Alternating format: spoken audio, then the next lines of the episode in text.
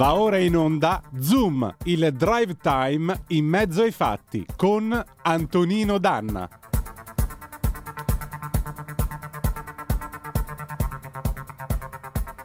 E allora diamo immediatamente la linea al nostro Antonino Danna. A te Antonino. Grazie Cristian, super giovane Basini, amiche e amici miei, ma non dell'avventura, buonasera! Siete sulle magiche, magiche, magiche onde di Radio Libertà, queste l'edizione estiva di Zoom che dovrebbe essere Capitaneria di Porto, poi dopo il 20 di agosto avremo modo di battezzarla nel giusto modo. Comunque passeremo questo drive time anche stasera insieme, staremo insieme fino al 20 di agosto in questo orario, poi ci ritroveremo invece dal 22 dalle 10.35 in poi dopo la rassegna stampa di Giulio Cainarca, ultima comunicazione di servizio. Ricordatevi che la rassegna è passata alle 7.30 del mattino. Cominciamo subito la nostra trasmissione, vi diamo i soliti memento. Primo, date il sangue in ospedale, il sangue serve sempre, salverete vite umane. Chi salva vite umane salva il mondo intero. Secondo, andate su radiolibertà.net, cliccate su Sostienici e poi abbonati, troverete tutte le modalità per sentire questa radio un po' più vostra, dai semplici 8 euro mensili della Hall of Fame fino ad arrivare ai 40 euro del livello creator che vi consentiranno di essere coautori e co-conduttori di almeno una puntata del vostro show preferito col vostro conduttore preferito. Ma detto questo, noi cominciamo questa trasmissione. Avremo modo di ricordare un altro pezzo delle estati di tutti noi che se n'è andato ieri dopo una lotta trentennale contro un cancro al seno, Olivia Newton-John, la ricorderemo con la canzone finale con cui chiuderemo questa trasmissione stasera alle 19.55 e anziché darvi la gettonatissima e, e francamente scontata You're the One That I Want, eh, cantata con John Travolta nel film Grease del 1978, vi daremo invece Sanadu del 1980, incisa insieme agli Electric Light Orchestra. Noi cominciamo però anche perché stasera abbiamo due temi importanti. Il primo con Felice Manti, la trattativa Stato-mafia. La sentenza che mh, è arrivata in appello del processo Stato-mafia ci dice che eh, eh, il presidente Scalfaro a quanto pare si piegò alle pressioni dei parenti di circa 350 mafiosi finiti, finiti in carcere dopo le stragi del 92 e accettò il papello, papello che poi venne mediato a quanto pare da un gruppo di carabinieri, ma di cui sapevano Napolitano, Ciampi e Spadolini. Felice Manti parlerà anche di questa stucchevole e posso dirlo disgustosa polemica sui morti di Marsinelle. Vedere la fotografia di Letta sorridente a Marsinelle, francamente, non mi dato, non mi è piaciuto non mi è piaciuto. Non era quello il posto per andare a fare campagna elettorale eh, il, eh, l'8 di agosto. Francamente se lo sarebbe potuto risparmiare. Detto ciò, mh, ultima cosa, avremo poi Gian Claudio Torlizzi con Fabi Brescia, lui ci parlerà del rincaro delle materie prime e soprattutto di tutti i problemi che abbiamo, che avremo noi come cittadini quest'inverno, proprio grazie alle sballate politiche energetiche dei governi intrapresi appunto negli ultimi 15 anni, tra cui l'aver puntato sempre e comunque sul mantra delle rinnovabili. Ma prima cominciamo ballando perché dopo tutto è martedì, è il 9 di agosto e allora, visto che ci siamo, abbiamo un pezzo di Renato Zero, Madame 1976 e andiamo.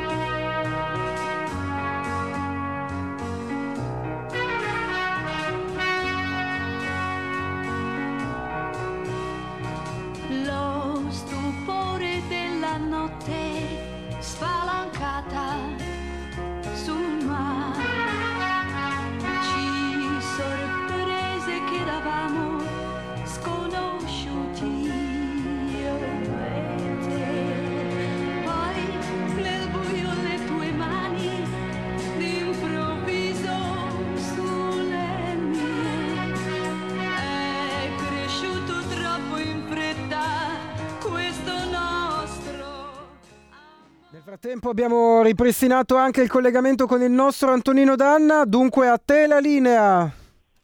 Se telefonando io potessi dirti addio, te lo direi. Eh sì, come vedete purtroppo non si può stare tranquilli in quest'Italia dove si parla tanto di magnifiche sorti e progressive, di PNRR, rinascite varie ed eventuali, doti ai diciottenni, sogni magnifici, dopodiché però non sono in grado di far funzionare una semplicissima linea con la fibra ottica. Ringraziamo l'ente che ci eroga questo servizio, ente tra l'altro al quale io pago una connessione fino a 100 mega che fino a due settimane fa andava a 55, adesso è scesa a 40 e adesso è anche saltata. Grazie tante, i miei soldi invece funzionano per quello che c'è scritto sopra. Quanti di voi si trovano in queste condizioni? Questo lo vorrei sapere, perché questi sono i problemi eh, che la gente affronta tutti i santi giorni, non magnifiche sorti e progressive eh, di eventuali palingenesi tipo la cannabis gratis per tutti o il DDL ZAN. Che volete? Noi siamo ignoranti e quindi ci attacchiamo a cose molto più semplici. Gli altri invece più intellettuali e del Gisaccara si trovano sulle spiagge parlano di questo di una transizione ecologica importante. Allora 0266203529 se volete essere dei nostri attraverso il eh, magnifico strumento che ci ha donato Antonio Meucci, ovvero sia il telefono, oppure 346 642 7756 se volete essere dei nostri attraverso la zappa o il Whatsapp che dir vogliasi, perché naturalmente ho voglia di sentire le vostre opinioni, voglio sapere dove siete, che fate, che cosa combinate. Vi interessa questa campagna elettorale? Vi sta in qualche modo, diciamo così, interessando? Perché io vedo invece che, eh, leggevo poco fa Nostra Signora dei Sondaggi, Alessandra Ghisleri sulla stampa di stamattina. Ecco, Alessandra Ghisleri sulla stampa di stamattina diceva alcune cose. Non c'è soltanto questo 40% che si trova, eh, diciamo così, in cattive condizioni, in cattive acque, perché questo 40% di indecisi ma soprattutto Nostra Signora dei Sondaggi diceva state attenti ai ragazzi, perché dai ragazzi potrebbero venire delle sorprese non da poco. E anche questo è un argomento che vorrei sottoporvi, anzi a maggior ragione, se c'è qualcuno voi, tra voi tra i 18 e i 30-35, insomma 30-35 già siamo abbastanza stagionati, però voglio dire, fra i 18 e i 30, se qualcuno tra voi eh, militante o meno, semplice nostro ascoltatore, non c'è problema, ci telefoni e ci dica che cosa si aspetta da queste elezioni. Se potesse parlare cinque minuti con ciascuno dei leader che si presentano a queste elezioni, che cosa gli chiedereste? Che cosa vorreste per il vostro futuro? Volete la mancetta da 10.000 euro di Enrico Letta? Che cosa ci fareste con quei 10.000 euro? Negli anni 60 c'era, ho scritto un paio di settimane fa su uh, Italia Oggi c'era il famoso presalario che venne introdotto nel 63 dal governo di Amintore Fanfani. Fanfani introdusse il presalario e, e praticamente era un assegno che veniva dato in eh, lire dell'epoca fra le 200 e le 400 mila lire che sarebbero rivalutate oggi un assegno due, da 2 milioni e mezzo fino a 4 e qualcosina eh, scusate, da 2.500 euro a 4.200-4.500 e questo strumento era stato pensato per venire incontro agli studenti diciamo, a basso reddito e in più la, la cifra più alta si pigliava se tu eri uno studente fuori sede. Venne il mitico 68 e questo strumento che già all'inizio era andato male perché eh, o meglio all'inizio era stato per pochi, perché pensate, quando venne introdotto il presalario lo prese il 7% della popolazione universitaria, cioè circa 4.500 studenti. Nel 1968, il 24 di dicembre, il governo si riunì e decise di estendere il presalario, pensate, di estendere il presalario niente poco di meno che a 90.000 studenti, cioè la popolazione universitaria del tempo. Peraltro alzando anche l'entità del, del, del presalario. Cristian, posso riprendere via Skype? Un momento solo, ti do io l'ok in voce.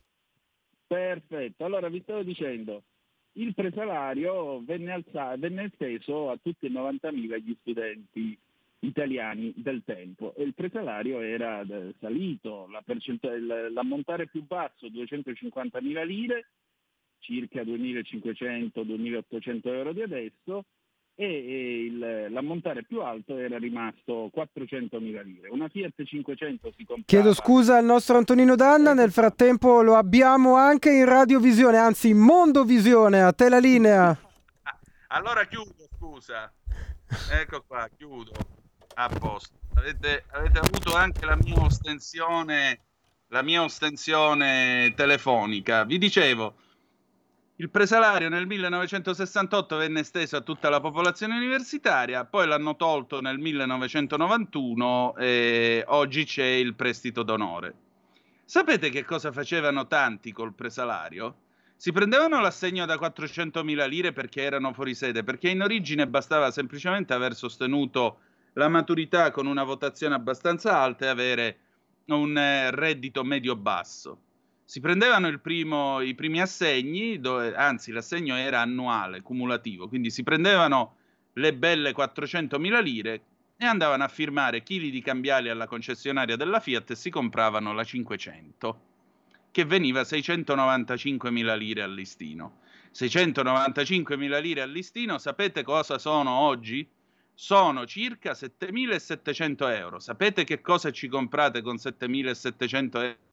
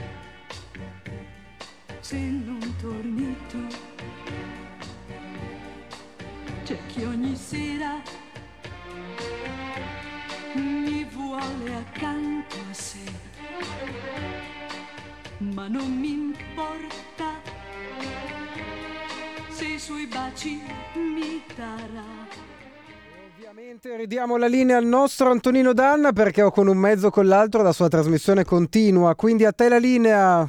Ma figurati, eh, c'è stato un momento mentre facevamo la rassegna stampa una mattina che eravamo senza la corrente qua, siamo rimasti senza corrente tutta la notte. Abbiamo fatto veramente Radio Vietnam, però l'abbiamo fatta lo stesso la rassegna, quindi figurati se io non faccio tutta la puntata, vai tranquillo che la facciamo senza problemi.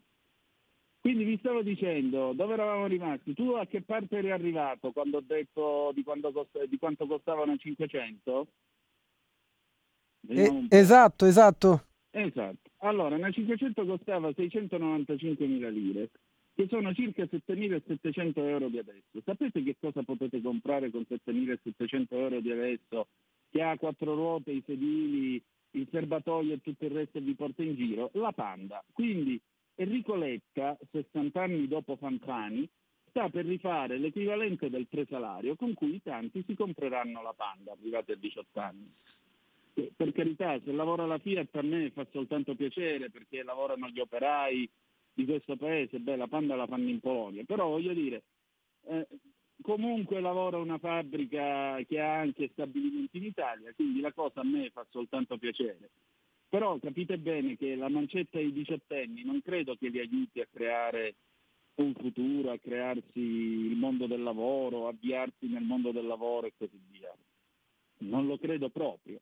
E che continuiamo, o meglio, c'è chi continua ancora con questo tipo di assistenzialismo, l'idea del sussidio, l'idea che alla fine della fiera eh, qualche cosa la mettiamo da parte, alla fine della fiera qualcosina, un pochino per tutti quanti, nel tipico modus operandi catto comunista di questo paese, nel quale, come si è detto, chi cerca di emergere viene ottuso e ricacciato indietro, perché nel catto comunismo non è possibile primeggiare, perché primeggiare diventa peccato, peccato grave e il peccato grave deve essere punito. Noi altri siamo liberali, ma liberali per davvero e quindi ragioniamo come la Thatcher, cioè che chi è più bravo è giusto che abbia di più, perché? perché ha dato di più, perché sta dando di più. E sarebbe ora di incentivare la meritocrazia, non di smetterla questa storia. E vabbè un pochino a tutti, e vabbè un pochino a tutti non andiamo da nessuna parte. Mi spiace, ma io ho una visione eh, certamente non, non di quel genere della società e del suo funzionamento. 0266203529 oppure se preferite 346 642 7756 per le vostre zap o whatsapp. Cristian, sono arrivate zappe? Per il momento no, per il momento no, Va Antonino. bene. Va bene, non c'è problema, tanto eh, siamo qua e le aspettiamo. E aspettiamo sempre le vostre telefonate allo 02662035 29 a mano a mano che ci avviciniamo verso le 18.30 e poi alle 18.35 vi dicevo avremo il faccia a faccia con Felice Manti, valentissimo caporedattore del giornale, il quale ci racconterà un pochettino quello che è accaduto eh, al processo sulla trattativa Stato-Mafia. Sapete che c'è stata appunto la sentenza d'appello, sentenza d'appello che naturalmente ha chiarito, ha affermato alcune cose. Non sono ancora le verità eh, definitive nel caso in cui si dovesse andare in Cassazione, ma la Cassazione lo sapete è giudice di rito e non di merito, però ormai comincia ad emergere un fatto, anzi due fatti. Il primo è che il Presidente della Repubblica di allora, Oscar Luigi Scalfaro, si sarebbe piegato alle richieste e alle pressioni dei parenti dei mafiosi detenuti in cella dopo le stragi per aderire al famoso papello che fu pensato e concepito da Totorrina, almeno la paternità viene attribuita anche a lui, e poi eh, il fatto che oltre alla mediazione di tre ufficiali dei carabinieri con Vito Ciancimino per arrivare appunto al papello arrivare alla tregua dopo le stragi del 92-93, beh, eh, Ciampi, Spadolini e Napolitano sarebbero stati comunque a conoscenza di quello che eh, stava accadendo, di quello che stava succedendo. Ora, io trovo inquietante che una cosa del genere sia accaduta, se vera ovviamente. Se sarà consacrata definitivamente questa verità processuale, naturalmente ci sarebbe da scendere in piazza e fare la rivoluzione per davvero, perché uno Stato che eh, si mette, che tratta, non diciamo che si mette d'accordo, ma uno Stato che tratta con l'antistato, cioè con la negazione di se stesso, Dio che non è Dio, eh, come fa uno Stato a continuare a reggersi ad avere il rispetto dei suoi cittadini? Come fa uno Stato a fare tutto questo in faccia alle famiglie delle vittime di mafia? Come fa lo Stato a fare tutto questo in faccia a quelli che nella polizia e nei carabinieri fanno il loro dovere perché ci credono? E se permettete io mando loro il mio più grande saluto la mia più grande espressione di affetto e di rispetto. Allora è così nella magistratura, è così nella magistratura. Quanti magistrati fanno il loro mestiere perché ci credono e basta? E non è gente degna di rispetto questa qua, certo che lo è.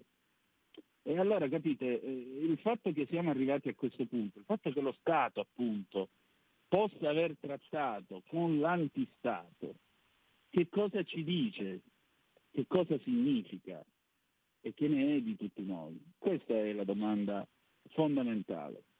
Sono, eh, siamo arrivati alle 18.28, io direi allora che possiamo fare due cose. La prima, direi che possiamo avere ancora un minuto per prendere un'eventuale telefonata allo 0266203529 oppure qualche zap al 346 642 7756.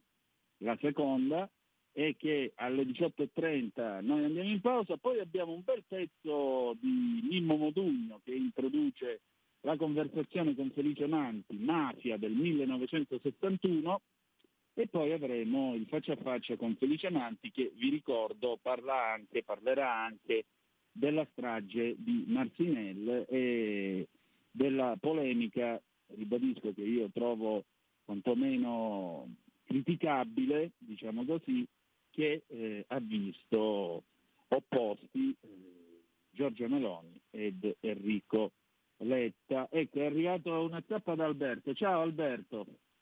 Anni fa nella scuola era stata proposta la meritocrazia, ovvero i professori più meritevoli, cioè che insegnavano meglio, eh, che portavano le classi a un certo livello avrebbero dovuto prendere un premio, una specie di premio produzione per la loro bravura di insegnanti, che avrebbero dovuto essere giudicati anche dagli alunni.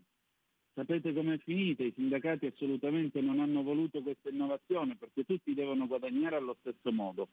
Quindi anche il professore che durante l'ora di lezione leggeva il giornale doveva essere pagato come quello che si impegnava e portava a un alto livello la classe. Ecco, questo è il cattocomunismo, caro Alberto. è proprio questo. E poi alla fine, e vabbè, ma diamo un pochettino tutti che... Ora vi pongo una domanda.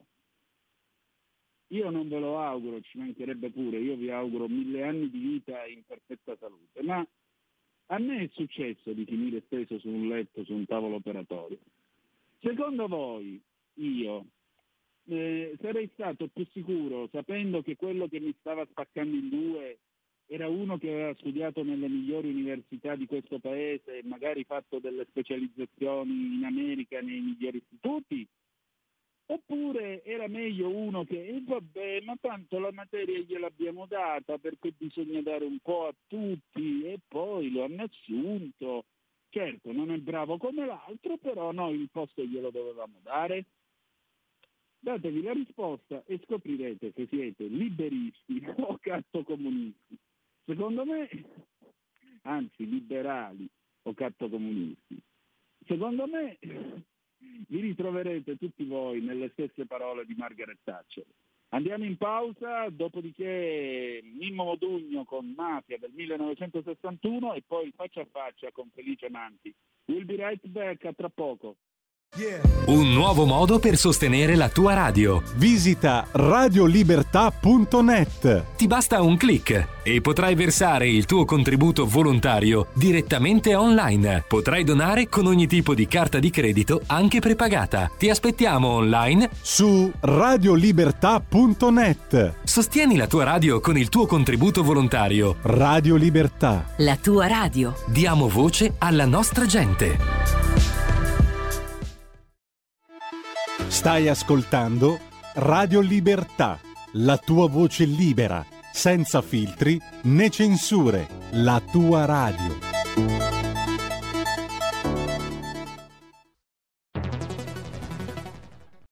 C'è chi te la racconta sbagliata e chi te la racconta male. C'è chi te la racconta tagliata e chi te la racconta al contrario e chi non te la racconta affatto.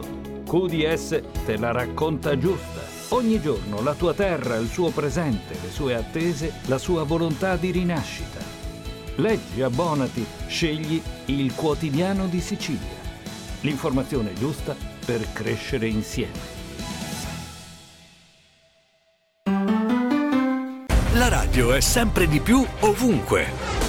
Io la radio la ascolto in auto con tutti i nuovi programmi, perché ho la radio DAB. E tu? Io al lavoro ascolto la radio dal mio computer. E tu? Io a casa l'ascolto dalla mia TV. E tu? Io l'ascolto dal mio telefonino, con Radio Player, l'app delle radio italiane. E tu? Io la radio l'ascolto con lo smart speaker. Oggi 35 milioni di italiani ascoltano la radio così. E tu? La radio, ovunque, sempre di più. Anche Radio Libertà è su Radio Player Italia.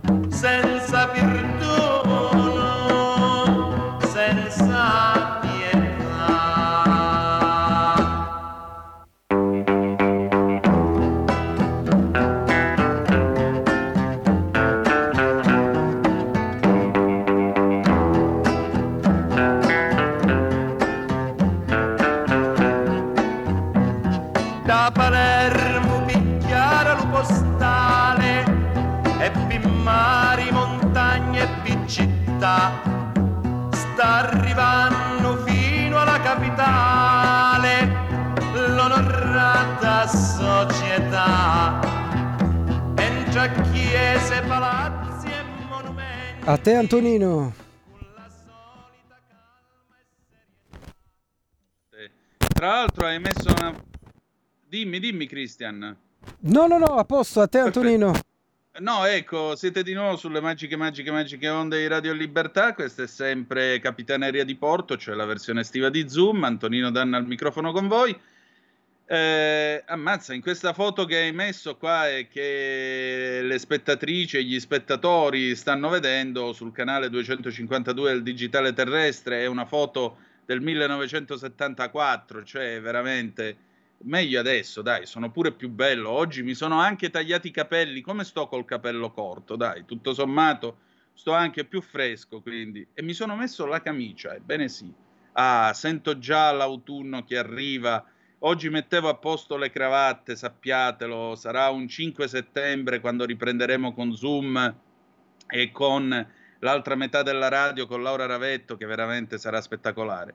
Un'ultima comunicazione di servizio. Stasera, se avete voglia, alle 20.30 c'è Aria Fritta Estate. Le smanie della villeggiatura è la serie di quest'anno. Eh, nella prima puntata vi abbiamo raccontato i viaggi in treno lungo l'Italia durante l'estate. Questa sera vi racconteremo l'autostrada Salerno-Reggio. Quindi venite con noi che ci faremo questi 442 chilometri e 920 metri con annesse polemiche, ricostruzioni e quant'altro in scioltezza. E ricordate che la frase famosa, le ultime parole, fra- eh, le ultime parole famose prima che l'aria condizionata arrivasse su tutte le auto, è stata, vediamo se ve la ricordate, partiamo col buio che viaggiamo col fresco. E poi si finiva tutti nell'ingorgone delle 5 del mattino. Mua! O in coda a Villa San Giovanni a fare due ore di coda prima di trovare una nave traghetto pronta. Bene, allora adesso noi passiamo, dopo aver sentito Mimmo Modugno parlare, cantare di mafia nel 1961, a parlare di mafia con Felice Manti e appunto questi inquietanti, queste inquietanti presunte verità dalla sentenza d'appello del processo sulla trattativa. È una conversazione che dura mezz'ora, l'abbiamo registrata stamattina perché Felice non può essere con noi questa sera, però credo che vi interesserà e anche non poco. Cristian, se sei pronto possiamo andare in onda. E allora questa sera abbiamo con noi Felice Manti, valentissimo caporedattore del giornale, il quale ieri ha scritto, eh, ieri insomma ha commentato mh, con me un pezzo eh, su Napolitano, Ciampi, Spadolini, ecco le loro mosse dietro le quinte della trattativa. Noi vogliamo eh, commentare questo servizio anche perché vogliamo coltivare il vizio e la memoria. Poi avremo anche un passo, un passaggio che faremo anche su Marsinelle, sui morti di Marsinelle, perché c'è stata quella che io non esito a definire una strumentalizzazione a fini bassamente elettorali e questo lo trovo veramente di scarso gusto. Non so tu, ma io sì. E quindi felice allora, che cosa è successo? Perché il processo d'appello sulla trattativa ha consacrato nella sua sentenza, ancora non siamo arrivati alla Cassazione, però qualche verità è stata detta. Il processo d'appello sulla trattativa dice delle cose molto gravi sul comportamento dell'inquilino del Quirinale eh, nel 1992. C'è un pezzo di Luca Fazzo, tra l'altro, che dice che Scalfaro si piegò alle proteste dei familiari dei, dei, dei, dei mafiosi finiti in carcere. Ma poi, tra l'altro, Napolitano, Ciampi e Spadolini, che cosa hanno fatto loro in tutta questa vicenda, soprattutto? Sono stati loro i veri mediatori di questa trattativa? Allora, questo non lo sappiamo, nel senso che eh, il problema è come è nato questo processo. Il processo sulla trattativa Stato-mafia nasce dalla presunzione di un accordo tra un gruppo di carabinieri, eh, Mori, De Donno e Sobragni e diciamo Cosa Nostra per il tramite del sindaco di Palermo Vito Ciancimino. Va bene? Certo. Il problema è che per indagare su queste vicende qua, su queste relazioni, bisognerebbe sentire i protagonisti. E invece Ciancimino, per esempio, non è mai padre, non è mai stato audito dalla commissione antimafia. E questa è una cosa strana. Il figlio ha una credibilità diciamo abbastanza limitata rispetto poi ad una serie di azioni che lui ha compiuto successivamente e comunque era troppo giovane per essere testimone oculare attendibile di quelle vicende. Eppure in questi anni, quando si parlava di trattativa Stato-mafia, si sono messi in mezzo persone che c'entravano poco o nulla con la trattativa, come per esempio Berlusconi, che nel 92 era un imprenditore mai e poi mai pensava di scendere in politica, e invece sono state tenute fuori dalle vicende o quantomeno sono stati sfiorati dalle vicende processuali personaggi che invece in quel momento lì erano dentro lo Stato, dentro le istituzioni e che, come ho scritto io, hanno in qualche modo incassato un dividendo politico dalle stragi. È brutto dirlo, ma è la realtà, nel senso che noi sappiamo che la morte di Giovanni Falcone libera di fatto qualsiasi riserva su Oscar Luigi Scalfaro al Quirinale. Certo. Sappiamo anche che la, la nomina di, di Scalfaro al Quirinale libera il posto di Presidente della Camera per Giorgio Napolitano. Ebbene, che ruolo hanno avuto Napolitano, Scalfaro, l'allora Presidente del Senato Giovanni Spadolini, eh, l'ex capo dello Stato Calatillo Ciampi che che era Ministro del Tesoro in quel periodo? Questa è una verità su cui non si è indagato fino in fondo, sebbene sia Napolitano, sia eh, Spadolini, sia, che poi purtroppo morirà nel 94, sia Ciampi siano stati in qualche modo come dire, coinvolti lateralmente dalle inchieste. Noi abbiamo scoperto solo diciamo, a posteriori che per esempio Ciampi aveva scritto sulle sue agende che effettivamente Scalfaro aveva ricevuto delle pressioni e aveva in qualche modo condizionato le scelte del ministro della giustizia Giovanni Conso che sostituirà Claudio Martelli e nello scegliere al TAP il Dipartimento dell'amministrazione penitenziaria una serie di personaggi al posto del duro eh, diciamo Nicola D'Amato una serie di personaggi che in qualche modo avrebbero cambiato il segno eh, della durezza dello Stato nei confronti dei detenuti, fino ad arrivare alla famigerata liberazione o quantomeno al mancato rinnovo del carcere duro per circa 300 boss.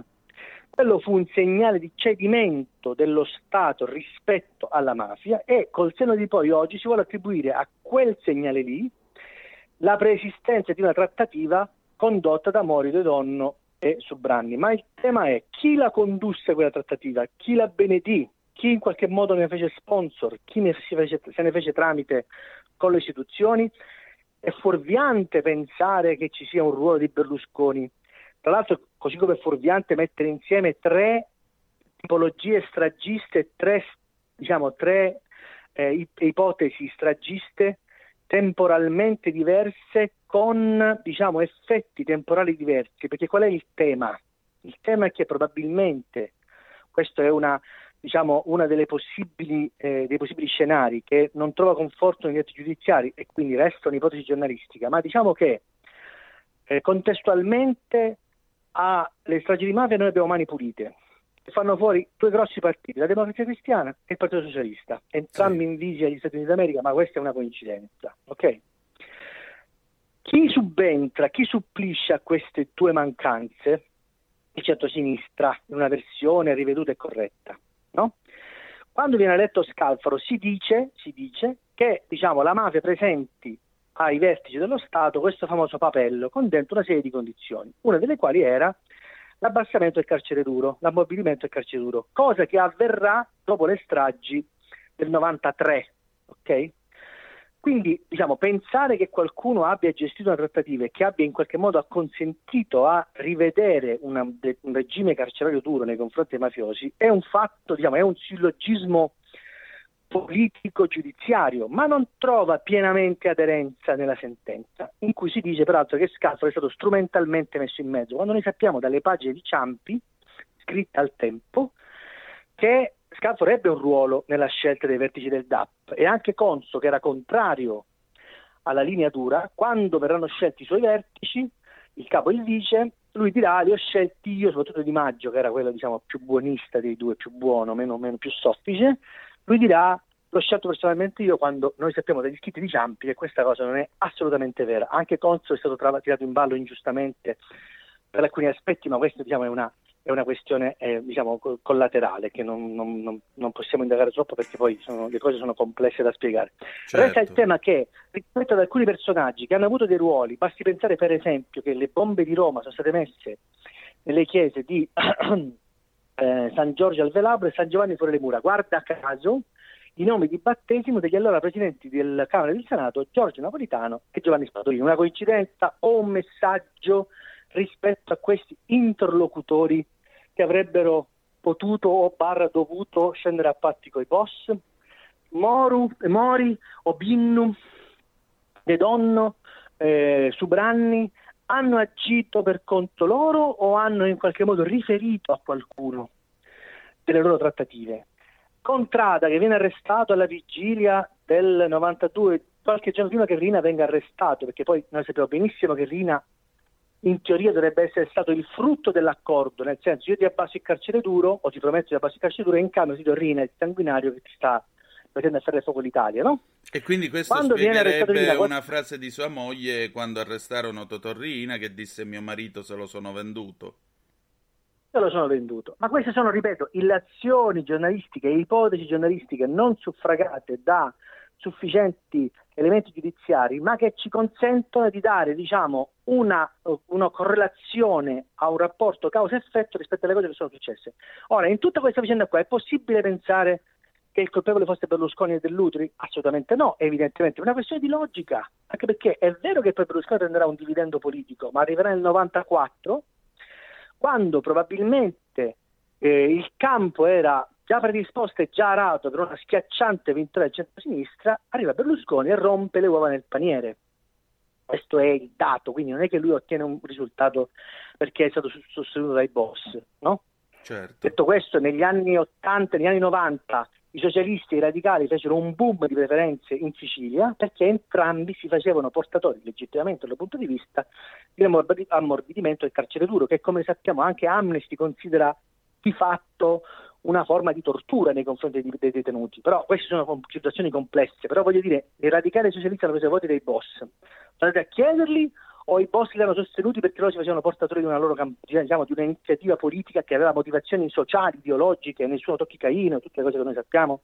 E quindi la mafia li ha votati perché gli hanno chiesto il voto oppure li ha votati perché sperava che in qualche modo il loro pungolo portasse, facesse breccia nel porti- nel- nella politica per abbassare queste condizioni carcerarie. Quindi anche il rapporto tra il voto mafioso e i- diciamo, il, eh, le consorterie e i politici è, un- è una, diciamo, una- è una dinamica molto complessa su cui bisogna ragionare molto bene perché un conto è che io mafioso ti voto, un conto è che tu politico, come è già successo in Calabria tante volte, vado a casa del boss, busso e chiedo i voti in cambio di una serie di rapporti e di diciamo, voti di scambio che poi possono suffragarsi una volta che l'elezione viene conclamata.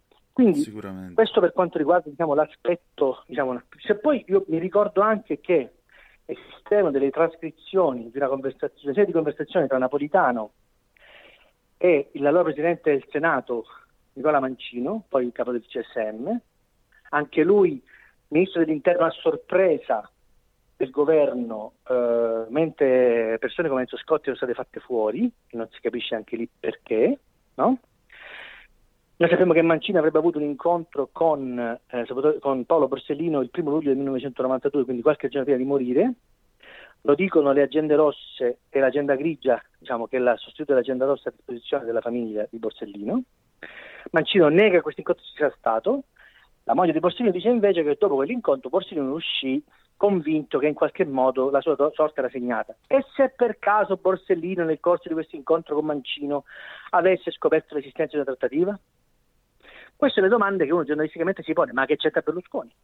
Eppure in questi vent'anni si è costruita una narrazione anti, diciamo, anti-berlusconiana basata sulla, sulla illogicità totale di un suo coinvolgimento nelle stragi del 92-93 e soprattutto allontanando i sospetti dai personaggi del centro-sinistra che invece davano le carte in quel periodo lì e che in qualche modo coinvolti a vario titolo in questo processo hanno dimostrato che certamente un cedimento c'è stato da parte dello Stato, come eh, l'abolizione del 41 bis per 300 detenuti di Cesare Conso dimostra. Questo perché lo dico? Lo dico perché noi giornalisti abbiamo il- noi siamo storici del quotidiano, no? noi raccontiamo Certo. ogni giorno la storia e ovviamente la storia raccontata giorno per giorno è una storia fallata vive di sentimenti, vive di emozioni, vive di sensazioni, no? Poi è lo storico che da lontano guarda la storia e la racconta in maniera più scevra, meno emotiva, no? Certo. Ma è anche vero che noi giornalisti abbiamo il dovere della memoria, perché quando leggiamo cose sconvolgenti dette da alcuni politici senza senso, abbiamo il dovere di ricordare a questi politici come stanno effettivamente le cose. E qui veniamo a questo doloroso capitolo di Martinelli che mi riguarda personalmente, adesso se vuoi, se abbiamo tempo, ti spiegherò anche perché. Abbiamo Allora, tutto il tempo, dimmi. L'altro giorno Meloni e Letta litigano sulle spoglie di Marcinelle perché in qualche modo Letta vuole ricondurre la tragedia di Marcinelle a una tragedia dell'immigrazione uguale, certamente per il carico di vite umane spezzate, uguale a quelle migratorie che stiamo vivendo oggi, dicendo vado a Marcinelle per ricordare le vittime non solo delle viscere di Marcinelle ma anche delle viscere del Mediterraneo. Sì. La Meloni invece giustamente, legittimamente da par suo, rivendicava su Corriere della Sera una differenza ontologica, storica tra queste due diciamo, eh, migrazioni. Oggi sul giornale mi sono esibito in un pezzo di ricostruzione di quegli anni e ho cercato in qualche modo di fare chiarezza di questa, diciamo, rispetto a questa genesi migratoria, ricordando che eh, nel 1950 fu eh, diciamo, il primo ministro De Gasperi a teorizzare l'idea che ci dovesse essere una emigrazione italiana, perché ovviamente la forza lavoro era eh, diciamo, superiore rispetto al tipo di mh, diciamo, manodopera richiesta, poi con la ricostruzione diciamo, questo problema in qualche modo si sposterà nei confini nord-sud, quindi ci sarà un'immigrazione nord-sud, non più un'immigrazione Italia-estero, no? Sì. E in qualche modo lui suffraga con un accordo scritto con il Belgio un'intesa per cui per ogni italiano eh, under 35 di buona salute che deciderà di andare a lavorare nelle miniere del Belgio, l'Italia riceverà per ogni giorno di lavoro di questa persona 200 kg di carbone per riscaldare le case degli italiani perché siamo nell'Italia del dopoguerra distrutta dalle macerie e alle prese con una lenta e difficile ricostruzione. Quindi io li oggi li ho definiti dei deportati economici, cioè persone che sono state scientemente mandate all'estero per ridurre il livello di tensione sociale che si poteva, che si poteva creare di fronte a una disoccupazione possibile a due cifre e in qualche modo in cambio di una tornaconto economico, il carbone, che sarebbe servito da un lato a ricostruire l'Italia e a garantire il riscaldamento perché l'Italia era diciamo, post bellica, era senza industrie, senza, senza nessun tipo di possibilità diciamo, di costruire impianti di riscaldamento centrali e quant'altro, insomma molto, mo- la riconversione industriale sarebbe stata tutta molto più lenta e dall'altro in qualche modo di costruire insieme a quest'asse con il Belgio i prodromi di quella che sarebbe stata l'Unione Europea. Qual è il problema? Il problema è che questi italiani irretiti da, questa, da questo miraggio di un posto di lavoro, di un alloggio sicuro, venivano mandati in Belgio, trattati come delle bestie, vivevano in baracche di lamiera eh, ricostruite dai lager nazisti, ok? Non avevano i bagni, venivano chiamati musineri. Io ricordo mio padre che è stato in- all'estero in quel periodo, adesso vi racconto anche perché, dire che lui una volta trovò delle scritte in cui c'era scritto vietato l'ingresso ai cani e agli italiani. E siamo nel 1960, non siamo nel 1930, no? Certo. Queste persone venivano mandate lì col miraggio di un posto di lavoro, in realtà era appunto una deportazione economica. Si ammalavano, se non morivano nelle miniere, sono morti più di 800, si ammalavano di silicosi, una malattia respiratoria tipo l'asbesto, tipo quello da amianto, che ha un tempo di incubazione lunghissimo, perché respiravano questi fumi tremendi, e in qualche modo diciamo, hanno, dato, hanno dato con la loro vita un sacrificio e una, un- diciamo, una storia al paese che forse il paese neanche si merita e neanche ha onorato fino in fondo, tant'è vero che uno dei suoi pezzi di Marcinella ha dovuto combattere con l'Inps per avere indietro i suoi, i suoi, i suoi contributi, io mi viene da ridere, i suoi contributi di quando faceva la guerra, perché a Marcinella sono morti anche 52 alpini, 52 persone che, sono, che hanno combattuto, no? che hanno diciamo, avuto una- un ruolo anche nella storia, nella storia civile, sono stati partigiani, gente che ha fatto la resistenza è morta a Marcinelle, no? tanto per intenderci, per Certo. intenderci, ok? Parliamo del 56, diciamo dieci anni dopo la fine della guerra, 12 anni dopo la fine della guerra, no? Questo per dare, ripeto, il senso della, della dimensione. Ora, accostare un fatto eh, migratorio pianificato, studiato a tavolino, figlio di un accordo bilaterale tra due paesi, prodromico a un'intesa e a una riappacificazione europea che poi porterà alla nascita dell'Unione Europea per come la conosciamo, con tutti Certo. i limiti e i vantaggi che questa ci ha portato, è impossibile paragonarla a una migrazione eh, caotica, random, di gente che fugge, per carità di Dio, legittimamente da guerre, carestie, fame, e arriva in Italia senza nessun tipo di eh, diciamo, garanzia, senza che l'Italia sia pronta ad accoglierle, cosa invece diversa, perché in Francia erano le aziende a chiedere agli italiani di venire a lavorare eh, in Belgio, erano loro a richiedere certe tipologie di figure. Io questo oggi non l'ho potuto scrivere per motivi di spazio, ma alcune, questo lo dico per gli amici diciamo, meridionali all'ascolto, alcune società belghe pretendevano lavoratori del nord perché li consideravano diciamo, meno pigri no? e più, più adatti a fare certi lavori di fatica. Idea sbagliata per carità di Dio, però per dirti c'era anche del razzismo del razzismo no? in questa selezione che si faceva del personale. Paragonare questi due fenomeni migratori per fini elettorali e quindi mettere insieme il dramma dell'immigrazione mediterranea, che in qualche modo va risolto e che l'Europa non risolve, con il dramma di Marcinelle è oggettivamente mettere una bandierina su un, su un cimitero è diciamo, in qualche modo ipocrita. E perché ipocrita? E qui veniamo diciamo, alla- all'aspetto personale della vicenda. No? Ipocrita perché, come ho scritto sul giornale qualche, qualche mese fa, il governo di Enrico Letta è stato il governo che ha deciso di depenalizzare un reato, la mancata certificazione della mostra di un italiano al mostro di lavoro all'estero, ok? Depenalizzato questo reato. E la depenalizzazione di questo reato, della mancata certificazione della morte italiana all'estero, ha reso molto più difficile per i familiari delle vittime di persone morte in circostanze misteriose all'estero avere giustizia. Perché se un italiano muore all'estero per motivi di lavoro, la società per cui lavora gli deve dare dei soldini. Certo. Se invece muore per motivi che apparentemente non c'entrano nulla con la causa di lavoro, è chiaro che non porta nessun tipo di beneficio per la famiglia. Ok? Ok. Quindi è logico pensare che dietro questa necessità di depenalizzare questo reato ci fossero delle pressioni di grandi società, anche italiane, hm, che lavorano all'estero, grandi multinazionali che lavorano nel campo dell'estazione petrolifera, energia elettrica, è inutile fare nomi, ci siamo capiti, no? Sì. ma che uno come Nicoletta, che ha messo la sua firma rispetto a una legge del genere che mette in difficoltà i lavoratori italiani all'estero, lui venga a parlare di immigrazione è quantomeno insultante. E perché lo dico? Qui arrivo. Negli anni 70 mio padre era un funzionario del Ministero del Lavoro che parlava un buon francese e che venne mandato dal Ministero del Lavoro a verificare di persona le condizioni di lavoro degli italiani all'estero. Mio padre era un grosso idealista, è ancora vivo, diciamo, è ancora con noi, ma insomma la mente perde, perde un po' colpi, però diciamo c'è un racconto ampio che mi ha fatto quando ero ragazzo. Una volta io che- in certi, certi periodi non lo vedevo mai, arriva per sei mesi, perché sai, andare in Germania, andare in beh, Francia che certo. significava andare e tornare, no? Ecco. Eh, una volta arredo dei cassetti, curiosavo, avrò avuto 6-7 anni, trovo una foto di lui in minatore. Mio padre mi spiegherà successivamente che, siccome voleva verificare le condizioni di lavoro, dissi: Io come faccio a verificarle se non entro in miniera? Quindi questo cretino di mio padre si è messo la tuta da minatore ed è sceso nelle- nei cunicoli delle miniere.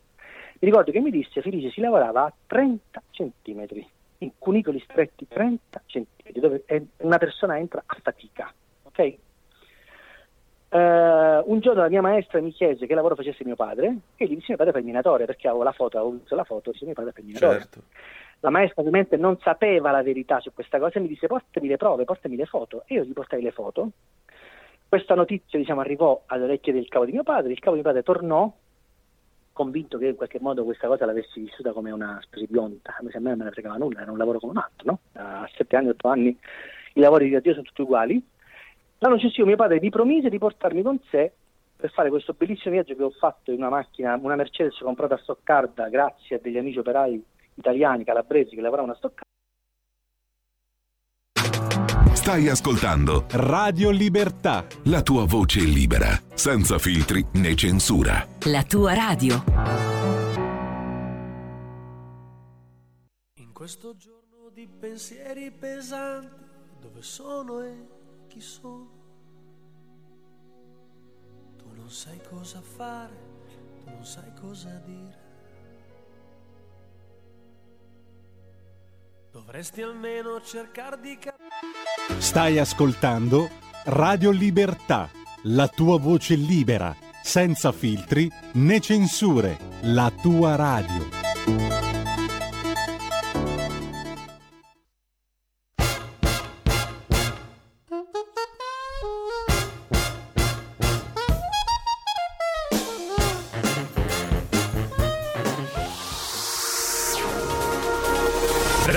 Exclusive Dance Chart. Exclusive Dance Chart.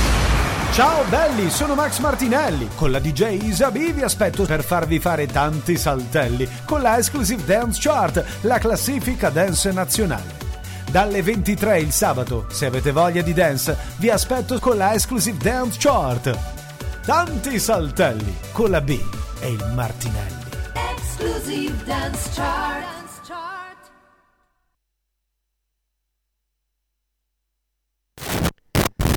Di nuovo in diretta dopo la pausa e continuiamo ad ascoltare insomma, quello che ci ha proposto il nostro Antonino Danna. Fece un viaggio da Reggio Calabria a Londra, andata e ritorno in macchina.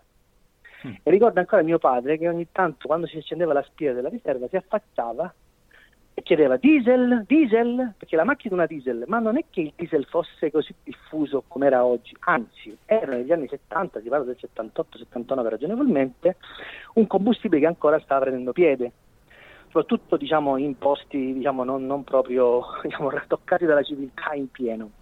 Per cui quel viaggio è servito ovviamente a suffragare ancora di più la memoria di mio padre, eh, che ripeto è ancora vivo, anche se un po', un po' poco lucido, e diciamo, il rispetto per il genere tipo di lavoro che lui andava a fare, perché lui andava a verificare che le condizioni di lavoro degli italiani all'estero fossero rispettose della loro dignità. Sentir dire da un politico che ha cancellato con un colpo di spugna una legge che ne tutelava la- l'integrità, sentir parlare questa persona di diciamo, sentirla mescolare fenomeni migratori che non hanno nulla a che vedere, per me è un'offesa non solo alla verità e alla storia, ma anche a un affetto familiare. Per questo il pezzo di oggi mi tocca particolarmente. Se vai su Facebook e s- scrolli la pagina troverai anche la foto di mio padre deciso minatore che io ho messo proprio in occasione del primo pezzo che ho fatto per ricordare la vicenda di questo povero operaio eh, che si chiama Orestian Joy eh, di Nuoro che è morto e diciamo manca questo certificato, manca una data certa di morte, manca una causa certa di morte, quantomeno attribuibile a quelle condizioni di lavoro, lui era, lavorava nell'estrazione dei, dei petroli, no? dei, dei gas, scusami, e quindi in qualche modo la mancanza di questo certificato rende la possibilità che la famiglia si rivalga sul datore di lavoro è un, diciamo, la necessità di un risarcimento. Questi sono i danni di una legge che ha fatto Letta, cioè una vedova con tre figli che piange un marito morto da 12 anni, probabilmente per causa di lavoro, ma non riescono ad avere giustizia. Quindi che una, un politico del genere per raccattare due voti faccia questa operazione qui, io lo trovo francamente diciamo ipocrita. Ecco, non voglio, non voglio usare altre parole perché poi diciamo scend- trascendiamo nel penale e non ho nessuna intenzione.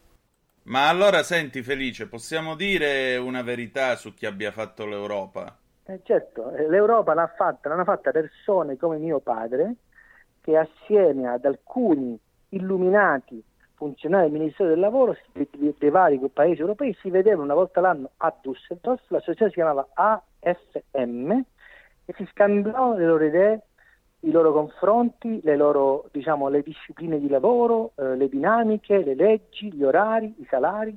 La- L'Europa l'ha fatta persone come mio padre. Enrico Letta è arrivato quando la tavola era già ampiamente apparecchiata. Felice, tra l'altro, ecco, stavo guardando proprio ora il tuo Facebook, ho visto tuo papà, questo signore con i baffoni che eh, ha l'elmetto in testa e appunto è in miniera, pure lui con questa tuta azzurra, stavo vedendo le immagini. E, insomma, torno a ripetere, a me hanno insegnato che i cimiteri non si toccano, non si profanano e non ci si mettono sopra bandierine, credo pure a te. Sì, purtroppo credo che questo sarà, non sarà il, diciamo, il, il fondo che toccheremo in questa campagna elettorale perché sono ragionevolmente convinto che a sinistra tirano fuori chissà quali altre diciamo, diavolerie pur di diciamo, nascondere il voto pneumatico delle loro proposte politiche perché questa è la sinistra, lo sappiamo meglio di noi, al di là del solito proclama tasse, tasse, tasse, bonus, bonus, bonus, non sa andare, anche rispetto per esempio a questa ipotesi di flat tax di cui si parla in questi giorni, io ricordo il giornale con il professor Francesco Forti, un grande economista, ex ministro del tesoro del governo Craxi, uomo forte diciamo dei conti, uomo che padroneggiava perfettamente la finanza pubblica, ha fatto un libro qualche anno fa che abbiamo seguito col giornale in cui lui di fatto diceva che la flat tax se si fa una no tax area a 7.500, 8.000, 10.000, 12.000, 15.000 euro consente ugualmente quella progressività della tassazione che è prevista dalla Costituzione. Quindi la flat tax è perfettamente in linea con diciamo, l'idea costituzionale del contributo progressivo che le persone devono dare alla spesa pubblica. Questo perché purtroppo, proprio in mancanza di idee, molte persone confondono la flat tax e ultimamente è uscito un meme su internet, se l'hai visto, su Facebook, in cui si dice Sì, che se vai a come pagare tu la andassi pizza a mangiare. Mm. se vai a mangiare, loro mangiano la cosa, tu mangi la pizza, si paga alla romana, alla romana è la flat tax. Non è così, perché la flat tax pre- presuppone un presupposto di, di soldi che tu hai prima di andare in pizzeria, non dopo. Quindi diciamo, è tutto un ragionamento diciamo, astruso e completamente eh, fuori dalla logica. Ripeto, siamo nel campo della piena propaganda, siamo nella diciamo, disperazione più totale, nell'assenza di pneumatica di eh, valori, ideali e visioni del paese, che non siano quelle che ti ho già descritto. Per cui io credo che alla fine il risultato elettorale sarà diciamo, in qualche modo chiaro, netto, anche se gli ultimi giorni di campagna elettorale saranno decisivi e io mi aspetto qualsiasi cosa sotto tanti punti di vista, sotto tanti profili, perché sappiamo come vanno a finire certe situazioni, penso anche alla famosa giustizia orologeria che prima o poi mi auguro e mi aspetto, mi- non mi auguro ma mi aspetto farà capolino in questa campagna elettorale, per cui ne vedremo delle belle, ma io credo che ormai diciamo, il, il quadro sia stato abbastanza segnato e penso, e chiudo, che l'accordo Renzi-Canada di cui parlo oggi sul giornale, l'accordo tra due persone il cui ego smisurato non entra, non c'è, io lo scrivo oggi, quello che mi racconta un loro collaboratore, non c'è una stanza così grande da contenere l'ego di entrambi contemporaneamente. È una frase che mi fa molto ridere. Le sorprese non racconta, mancheranno. diciamo, perché però racconta effettivamente che questi due personaggi, diciamo, in qualche modo hanno dovuto e dovranno mettere da parte i loro egoismi, le loro necessità e le loro capacità di leadership in, in rispetto a una legge elettorale che potrebbe premiarli se si presentassero uniti, perché se si presentano uniti in un'unica lista di base il 3%, se invece si presentassi una coalizione, la coalizione nel suo complesso dovrebbe superare il 10% e uno dei due partiti dovrebbe superare l'8%, il che mi sembra francamente poco plausibile, anche se io me lo auguro perché dire, vorrebbe dire che sono tutti voti tolti dal centro al PD, che ormai è rimasto veramente il simulacro della sinistra riformista che avrebbe dovuto essere e non è praticamente mai stata. Sicuro, sicuro. Vediamo allora che cosa succederà, Felice. Io comunque prevedo come te degli sfracelli più che altro. Vedremo, il quadro è molto complesso, non c'è qualcuno che possa, possa dire oggi andrà così. Certo. Ci sono talmente tante variabili che insistono che non, diciamo, eh, gli ultimi 15 giorni di campagna elettorale sono decisivi. Poi la gente sarà tornata nei suoi uffici, ci avrà le bollette del gas e della luce sulla scrivania, ci avrà i prezzi del- dei- degli alimentari rincarati, insomma ci avrà la crisi che gli morde le caviglie davanti. Voglio vedere di fronte a una crisi così se i voti, i consensi di pancia, legittimamente di pancia, andranno a chi parla, parla di immigrazione, di Ius Scole, di DL Zan, no?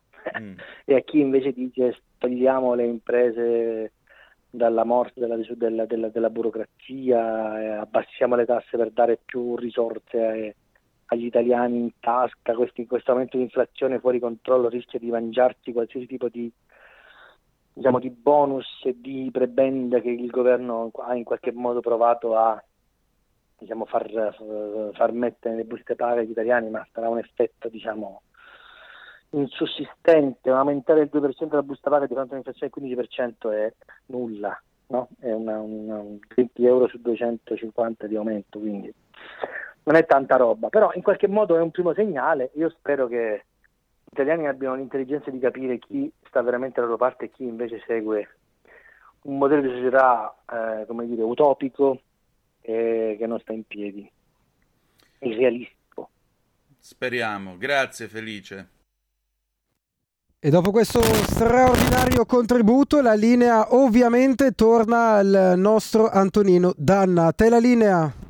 Grazie super giovane Cristian Basini, amici e amici miei ma non dell'avventura, siete sempre sulle magiche, magiche, magiche onde di Radio Libertà, questo è sempre Zoom, il drive time in mezzo ai fatti, nella versione estiva appunto, Capitaneria di Porto, e allora apriamo le telefonate allo 0266203529 se volete essere dei nostri a commento di questa telefonata, di questa telefonata, scusate, di questa eh, conversazione appunto che ho avuto stamattina con eh, Felice Manti, caporedattore del Giornale, lo voglio ringraziare ancora una volta. Vedete, Felice non ha avuto peli sulla lingua nell'affrontare né il tema della trattativa né tantomeno il tema di Marsinelle e ha detto una cosa con molto orgoglio che io ho molto apprezzato, devo dirvi la verità, quando ha detto, dice, è stato mio padre a fare l'Europa, non certo Enrico Letta, intendendo appunto il lavoro di suo padre che si riuniva con tutti gli altri colleghi dei vari ministeri del lavoro eh, in, in tutta Europa proprio per fare il punto della situazione e garantire migliori e più decenti condizioni sia di lavoro che di abitazione eh, ne, per gli operai italiani all'estero, per gli operai italiani che eh, naturalmente andavano a dare il loro contributo per il progresso e il benessere di altre nazioni all'interno di questa Europa. Sto pensando anche a un film che credo molti di voi avranno visto, un film con, eh, come si dice, con eh, Nino Manfredi, Pane e Cioccolata, ve lo ricordate? Pane e Cioccolata, questo film del 1971, non vorrei sbagliarmi, nel quale lui è immigrato in Svizzera, fa molto lo snob eh, anche nei confronti degli italiani, cerca di diventare in tutto e per tutto uno svizzero fino a quando si ritrova unico italiano in mezzo a tanti svizzeri a seguire una partita della nazionale di calcio. E all'ennesimo commento contro gli italiani, com'è, come non è, lui sente ribollire l'amor patrio ed ecco che al primo gol della nazionale italiana lui si alza a quest'urlo liberatorio inquadrato da più parti, gol, gol, gol, e poi davanti a tutta questa popolazione di elvetici esterrefatti dice, ebbene sì, sono italiano, e quindi che cosa volete? E allora, vedete, è proprio è proprio questo fatto, essere nell'Europa, essere, aver costruito l'Europa col lavoro, aver costruito l'Italia con il lavoro, aver dovuto lasciare l'Italia anche con rabbia, perché non è che chi emigrava e lasciava questo paese era contento di farlo. Non è che molto spesso quelli che se ne andavano andavano non solo in Belgio, ma penso anche a chi è andato nell'America del Nord, nell'America del Sud, fuori comunque dal nostro paese, non è che sono andati a cuor leggero. Io ve l'ho raccontato qualche tempo fa, ma eh, mi sembra il caso di rievocarlo. Un bel giorno del 67 a Toronto mio padre arriva a un incrocio con la sua Chrysler e deve fermare. Deve fermare perché c'è il policeman che... Eh, blocca il traffico. Perché? Perché arriva a questo punto prima il codazzo di motociclisti, poi la lucida berlina con il tricolore sopra e il simbolo della Repubblica Italiana e sta trasportando l'allora Presidente della Repubblica Giuseppe Saragat, che fu Presidente della Repubblica tra il 64 e il 71. E Saragat non aveva una bella espressione, perché quando arrivò la macchina decine e decine di italiani dai marciapiedi cominciarono a urlargli contro, a contestarlo, a insultarlo, a gridargli perché sei venuto fino a qua, tornatene in Italia, che cosa sei venuto a fare. C'era anche questo in chi è emigrato. E secondo me c'è ancora in chi ha dovuto lasciare l'Italia negli ultimi anni, negli anni più recenti, in tanti ragazzi che anziché restare in Italia ad aspettare doti o ad aspettare redditi di vario genere hanno scelto di andare a lavorare all'estero. E ribadisco non solo o non soltanto per lavare piatti come una certa retorica con la puzza sotto il naso sostiene, posto che lavare i piatti è un mestiere dignitoso e l'ho fatto anch'io nella mia vita e ne sono orgoglioso. Ma non è questo il punto. Perché gli altri, che sono più intelligenti, vedasi appunto il tanto vituperato Johnson, nel loro sistema di immigrazione a punti, dicono che se tu hai una bella laurea presa a pieni voti, appartieni a un determinato istituto di ricerca e rientri nelle classi di interesse che cercano loro, puoi entrare senza bisogno di avere il punteggio per emigrare negli, ne, ne, nel Regno Unito. Perché? Perché gli servono teste già formate e pronte. Noi le formiamo e poi le esportiamo. Non è vero che l'Italia non produce nulla, l'Italia produce anche e soprattutto cervelli che però vanno a cercarsi un futuro fuori. Perché? Perché qua poi e qui c'è quello e c'è quell'altro e c'è l'amico dell'amico dell'amico e c'è la tessera di partito e se non è la tessera di partito giusta, eccetera, eccetera, eccetera. Anche questa è mafia, anche questo è sentire mafioso. Anche questo lo è, ve lo posso garantire. 0266203529 se volete essere dei nostri oppure 346 642 7756 per le vostre zappe o whatsapp che dir vogliansi una conversazione con eh, Felice che eh, io devo dire la verità ho molto apprezzato perché Felice ha questa cosa è molto scrupoloso nel riferire i fatti nel raccontare quello che è accaduto e ribadisco nel momento in cui queste sentenze dovessero diventare definitive, eh, avremo delle verità giudiziarie in grado di riscrivere i libri di storia dell'Italia degli ultimi trent'anni. Si parla tanto di mani pulite, si parla tanto di questa specie di colpo di Stato mascherato, ma io credo che peggio di mani pulite ci sia stata solo la trattativa tra Stato e mafia. E possono dire quello che vogliono, ma la verità dei fatti, ribadisco, lo Stato che tratta con quello che Stato non è, Dio che non è Dio, beh, non è proprio il caso. Abbiamo una telefonata, pronto chi è là? Buonasera Antonino, sono Davis da Malaga a proposito di italiani all'estero. Benissimo, ciao, dimmi tutto. Ciao Antonino. No, eh, stavo seguendo con interesse sia l'intervista con, con eh, il mm. giornalista, sì, con Felice quel, del giornale, l'ho seguita sì. tutte con interesse e poi anche questo, no, anche dopo il tuo discorso. E beh, tante cose da dire. Io pe- ci tengo a precisare che io sono venuto qui perché io ho avuto così l'avventura di trovarmi una, una ragazza spagnola che poi è mia moglie. E comunque io con il lavoro che faccio lei, lei è infermiera, professionale, ha un bel lavoro, qui guadagna bene, molto più penso di un infermiere in Italia e comunque siamo abbastanza bene. Eh, comunque io mi sono for- formato in Italia con il mio lavoro. Tu se non sbaglio sei dentista? Eh, no, odontotecnico. Odontotecnico, odontotecnico. Sì, sì, sì. Eh, eh, però ti... io lavoro qui, siamo bene, non ci lamentiamo. E ti sei formato in Italia, stavi dicendo? Sì, sì, ovviamente, sì, sì, sì, sono andato in un istituto tecnico prima a Monza due anni, poi a Milano, ho fatto pratica in un laboratorio, perché anche mio fratello ha un, ha un laboratorio a Cinisello Balsamo, quindi eh, ho fatto pratica lì, lì, vabbè, po' di tirosino come si suol dire, però vabbè, qui ho acquisito anche qui esperienza, però tutto sommato mh, mm, vabbè, mi trovo bene, ma anche se tornerei in Italia, eh. ci tornerei volentieri, mi manca. Ecco, però precisiamo, però, tu all'estero non sei andato a lavare piatti. No, no, no, no, per niente. Io ho sempre lavorato qua, ho, ho fatto più anni qui di, di, contributi che in Italia. Perciò, no, no, no, lavare Senti, piatti ma no, però, lavorativamente ma com'è fatto, fare il tuo lavoro tra l'Italia, cioè le differenze tra l'Italia e la Spagna? Ma professionalmente dici o... Sì. No, no, non c'è tanta differenza, quasi nessuno. No, no, adesso ormai con, anche con il digitale, anche qui si disegnano dei denti col computer, e, vabbè, si disegnano, poi si mettono una fresatrice, poi vabbè, bisognerà sempre dargli il tocco finale, sempre a mano. con, eh, con pennello e tutto per fare la ceramica. Vabbè, però è, è tutto uguale, è uguale, no? No, non c'è differenza. E dov'è Anzi, che è meglio la Spagna o meglio l'Italia?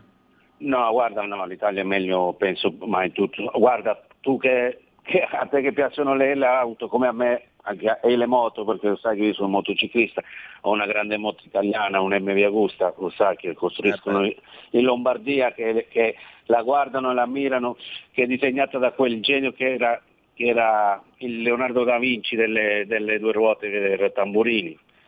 E comunque no, no, in meccanica siamo veramente al top. Qua veramente sono, no, no, non vorrei dare un aggettivo offensivo, ma veramente mi fanno disperare i meccanici. E quindi siamo molto più avanti in quello, in quello sì, ma poi vabbè la cucina, anzi, ma anche nelle costruzioni siamo più avanti, anche ne- nelle, sì, nelle, nelle costruzioni, sì, nelle riforme, in quelle cose lì, ma sì, ma lo sappiamo. Poi quando vado in certi posti guardo anche mi- mi- guardo le, macchine, le macchine utensili, sono tutte italiane, quasi tutte.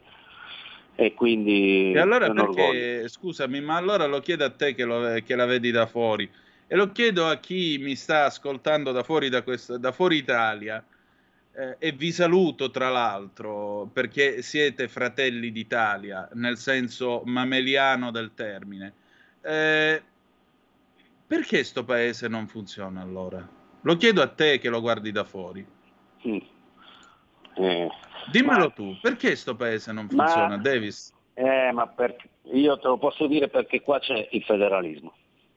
Mm. Qui ci sono le autonomie in Italia Sì. no. E quindi, e quindi secondo me quello è, è un punto perché il centralismo alla fine eh, riduce così, perché si- se non dai in gestione ai territori, perché anche qua ci sono, c'è il sud e il nord, ma come fa uno delle Assurie eh, a, a conoscere il territorio dell'Andalusia, che non è come se fosse uno del Friuli con, eh, con- con la Calabria, con la Sicilia. Qua ci sono i fichi d'India in giro, capito?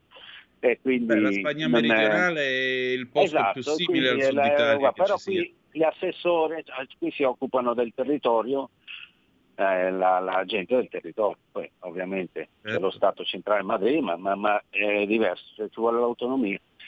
Ci vuole l'autonomia, però ragazzi anche qua per iscrivere la Camera del di Commercio a prima attività in una settimana fai tutto. Se vuoi lavorare non ti mettono un bastone tra le ruote e, e fai tutto. Invece in Italia, eh, lo sappiamo, finché non sburocratizzano tantissime cose, enti, eh, sarà sempre uguale, non, eh, non si andrà avanti, bisognerà snellire tutto.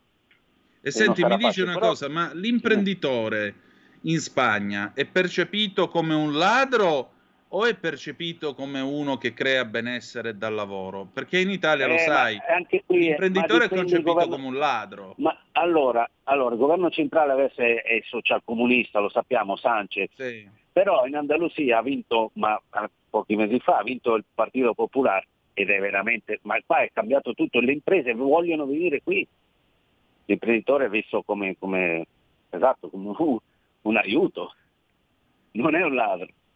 Anzi, Ecco. ma perché? Ma perché qui c'è il un partito di, di centrodestra che governa l'Andalusia, e ma vi, vi dico che qua sanno già che sarà la California de- d'Europa. Lo, san- lo dicono loro, lo sfruttano, beh, qua hanno l'oceano, hanno lo stretto e hanno anche il Mediterraneo. E quindi e poi hanno, e c'hanno tanto turismo, ovviamente hanno delle belle città. Anche, ma, Cioè, non ma vogliono- però non vogliono fare solo il turismo, mi pare di capire. Esatto, no, no, no, ma molto terziario, però anche industria, ma non è solo fabbriche, non è solo primario, molto terziario, però lo sfruttano tanto. E poi i soldi de- del- dell'Unione Europea li sfruttano, non vengono bloccati. Eh, sono tante cose. Ci tenevo a dire una cosa che prima hai detto che mi ha colpito Antonino, perché Dimmi. sono le tombe, no? Dei morti che non si toccano, i cimiteri, Esatto. giusto? Esatto, ecco qua, eh, un paio d'anni fa, eh, il buon Sanchez non è, Hai non ha avuto- ha avuto la eh, esatto, cioè da- dalla- dal Valle dello Cairo, un posto che è veramente un posto io ho visitato e mi è sembrato veramente un posto sacro, eh, ma Non, so, non riesco a capire veramente che quello toccante per cap- capisci che c'è l'ideologia dove può arrivare. E Ma quindi- guarda, sono solo delle vendette postume che non hanno motivo di Eh, ma esistere. ragazzi, 45 anni fa è morto Franco. Adesso c'è una nuova polemica perché ieri è stato eletto un nuovo, cioè è stato eletto, è, stato, è entrato in carica il nuovo pre- presidente della Colombia, certo Petro, che è un ex terrorista della FARC. Mm. no? E durante la cerimonia ha assistito re Felipe, re di Spagna, ed è, è sfilata la, la spada di Simon Bolivar. Sì. Sappiamo, chissà, che Simon Bolivar alla fine era un genocida, stato lo dicono tutti. Però la polemica, questi qua della sinistra, perché il re Felipe non si è alzato in segno di rispetto alla spada di Simon Bolivar. Non sapete che macello sta succedendo sulla stampa di sinistra e vabbè, ma hanno fatto dei tweet personaggi di, delle- di Podemos dell'estrema sinistra veramente orribili vorrebbero la ghigliottina addirittura Vabbè, io Fascista, sto dalla di parte di, tutto. Pennellone perché Eh, è, sì, è un re dignitoso, è un buon re Sì. e soprattutto gli è toccato un calvario con quella specie di famiglia che ha perché tra Eh.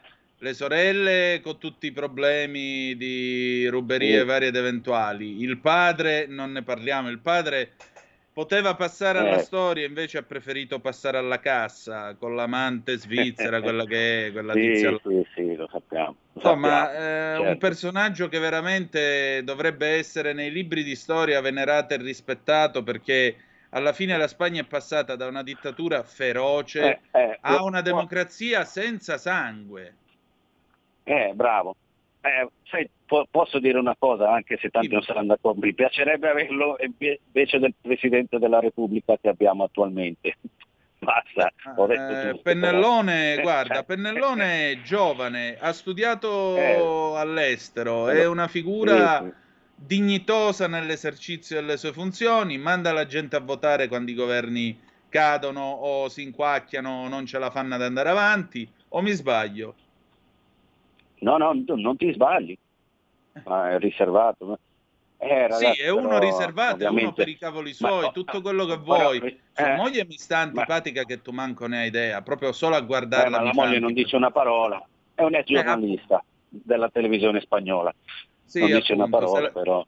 se la sente tutta lei. Però lui, Sì. lui veramente, lui è, è una degna persona. Io lo rispetto molto, Pennellone, anch'io, ovvero certo, Felice- certo. Felipe VI, perché è alto più di due metri, per questo lo chiamo Sì, affettuosamente sì, lo so. Pennellone. Però è, è veramente un re dignitoso ed è la Eh, ma- dimostrazione che l'istituzione monarchica non è vero che non abbia un senso, assolutamente no. Eh, però ragazzi, quelli della sinistra qui sono eh, repubblicani e odiano la monarchia ovviamente.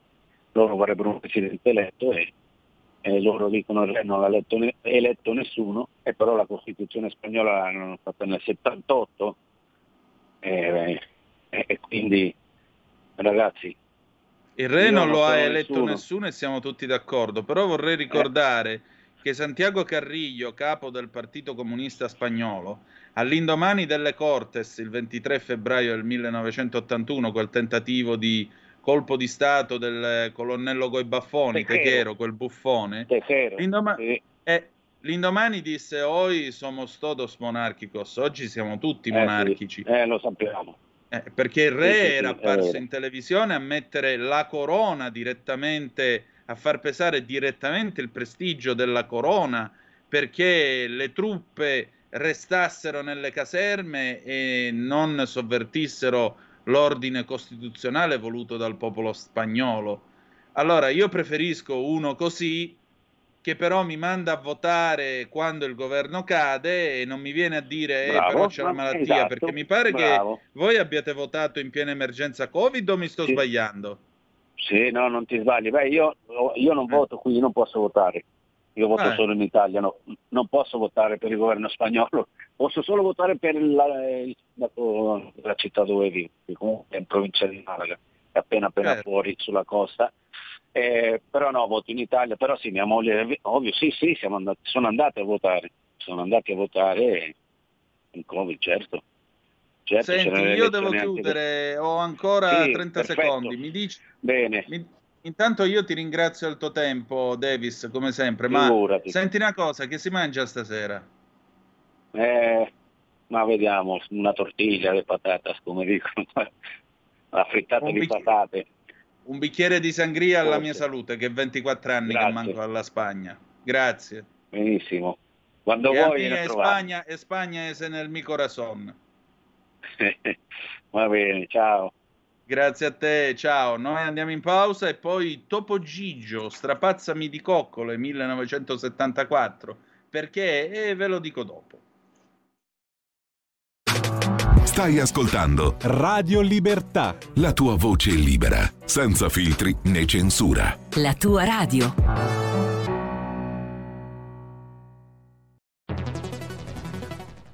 La radio è sempre di più ovunque. Io la radio la ascolto in auto con tutti i nuovi programmi, perché ho la radio DAB. E tu? Io al lavoro ascolto la radio dal mio computer. E tu? Io a casa l'ascolto dalla mia TV. E tu? Io l'ascolto dal mio telefonino con Radio Player, l'app delle radio italiane. E tu? Io la radio l'ascolto con lo smart speaker. Oggi 35 milioni di italiani ascoltano la radio così. E tu? La radio, ovunque. Sempre di più. Anche Radio Libertà è su Radio Player Italia.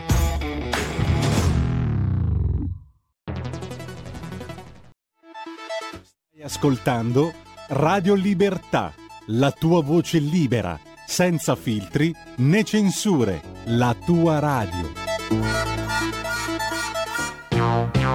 Tutto sale, sale, tutto sale, son salite anche le nespole, nespole.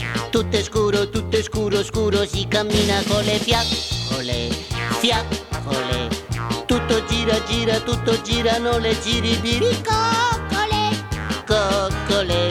Lascia andare, non drammatizzare, ma strapazzami di coccole, coccole. Tutto manca, manca, tutto manca, non si trovano le sogliole, sogliole. Tira e molla, molle, tira, molla, sta mollando pure il dollaro, dollaro. Tira e molla, molle, tira, molla, è una cosa che non tollerò, tollerò. Lascia andare, non drammatizzare, ma strapazzami di coccole, coccole. Cosa mi dici? Cosa mi dici? Cosa mi dici, mi dici mai? Cosa mi dici? Cosa mi dici? Cosa mi dici, mi dici mai?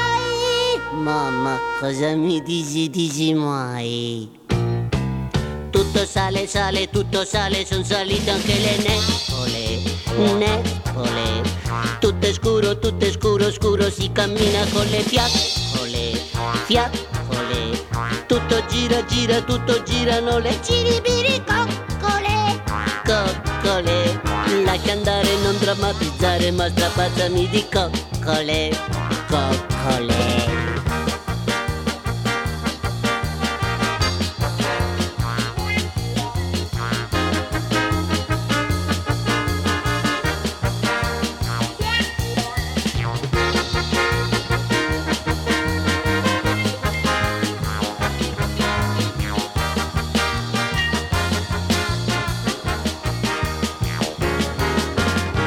Cosa mi dici? Cosa mi dici? Cosa mi dici? Mi dici? Dalla regia ci strapazziamo di coccole. Allora la linea torna al nostro Antonino Danna. A te Antonino.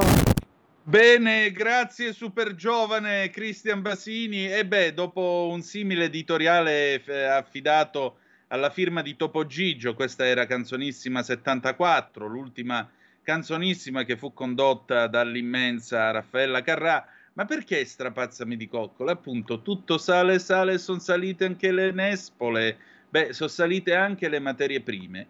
E siccome sono salite sono aumentate, io quest'oggi ho avuto il piacere di parlare con eh, un esperto, perché in questo programma lo sapete, la regola è chiedilo a qualcuno che lo sappia. E allora io ho il piacere di farvi ascoltare il faccia a faccia con Gianclaudio Torlizzi, che è uno dei maggiori esperti di commodities in questo paese e ci spiega perché le nostre aziende stanno rischiando grosso e perché quest'inverno per noi sarà particolarmente duro. Christian, manda pure. Il nostro ospite di questa sera è Gianclaudio Torlizzi, romano classe 1977, una maturità classica, una eh, laurea al eh, corso di Scienze di Comunicazione, Indirizzo e Giornalismo all'Università LUMSA di Roma.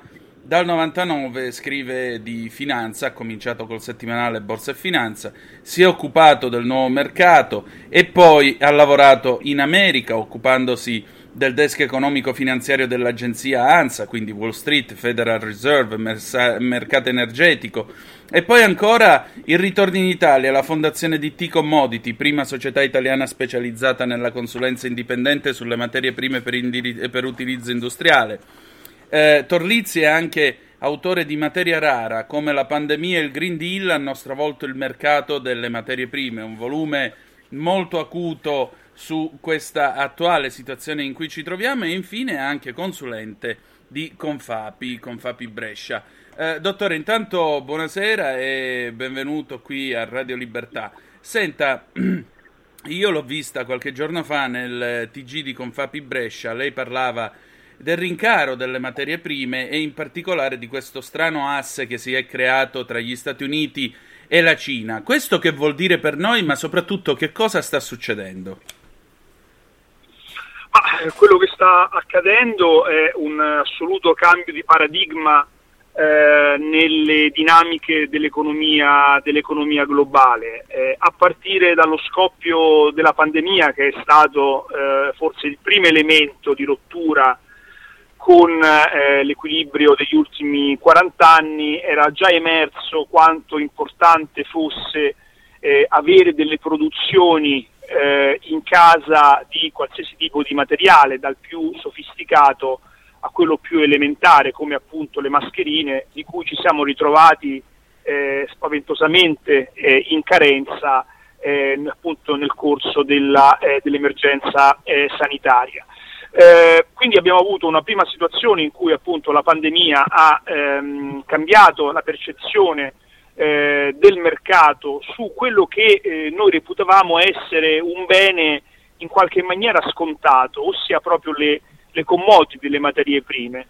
Eh, abbiamo, abbiamo, ritenuto per tanti anni che eh, acciaio, rame, eh, legno, carta fossero beni fondamentalmente inesauribili e, e, a basso costo. E invece abbiamo e stiamo imparando tuttora a nostre spese eh, che eh, appunto considerarle scontate è stato un grande, un grande, errore perché in un contesto adesso attuale di eh, crescente separazione tra quelli che si stanno un po' formando come due nuovi blocchi, quindi stiamo un po' ritornando al, eh, all'era della guerra fredda, tra da un lato il blocco eh, dell'Occidente capitanato dagli Stati Uniti e, dal, e, e dall'Unione Europea e dall'altro da in, in, eh, il blocco dell'Est con Cina e Russia a fare sostanzialmente da soci di maggioranza, ci stiamo rendendo conto che oggi chi ha le materie prime ha una leva negoziale in più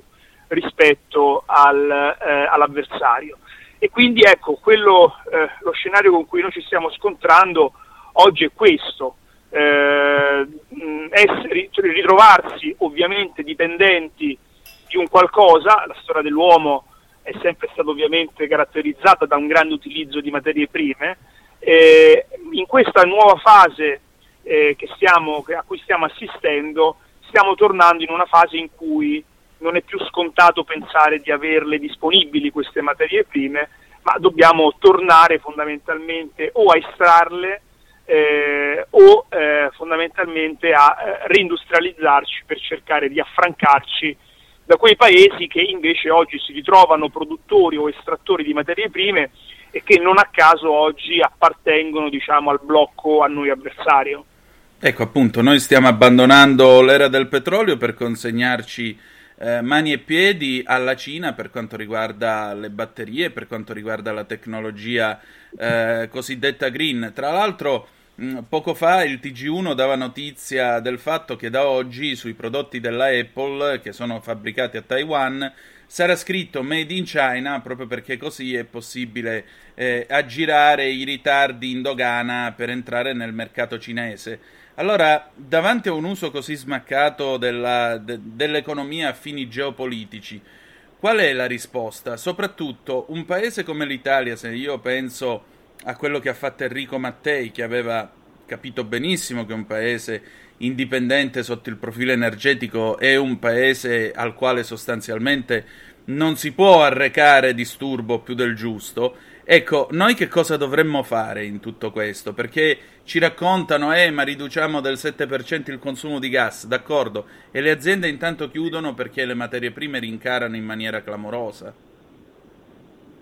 Ma allora, eh, purtroppo eh, nel breve termine eh, l'alternativa a un razionamento dei consumi non c'è perché eh, paghiamo eh, circa 15 anni eh, di una politica energetica europea fallimentare che ha rivolto eccessivo affidamento alle fonti rinnovabili e, e a detrimento invece di una tecnologia come quella del nucleare che se oggi fosse adottata in larga scala in tutta Europa eh, ci avrebbe messo in una condizione eh, di poterci affrancare dalla Russia con maggiori difficoltà.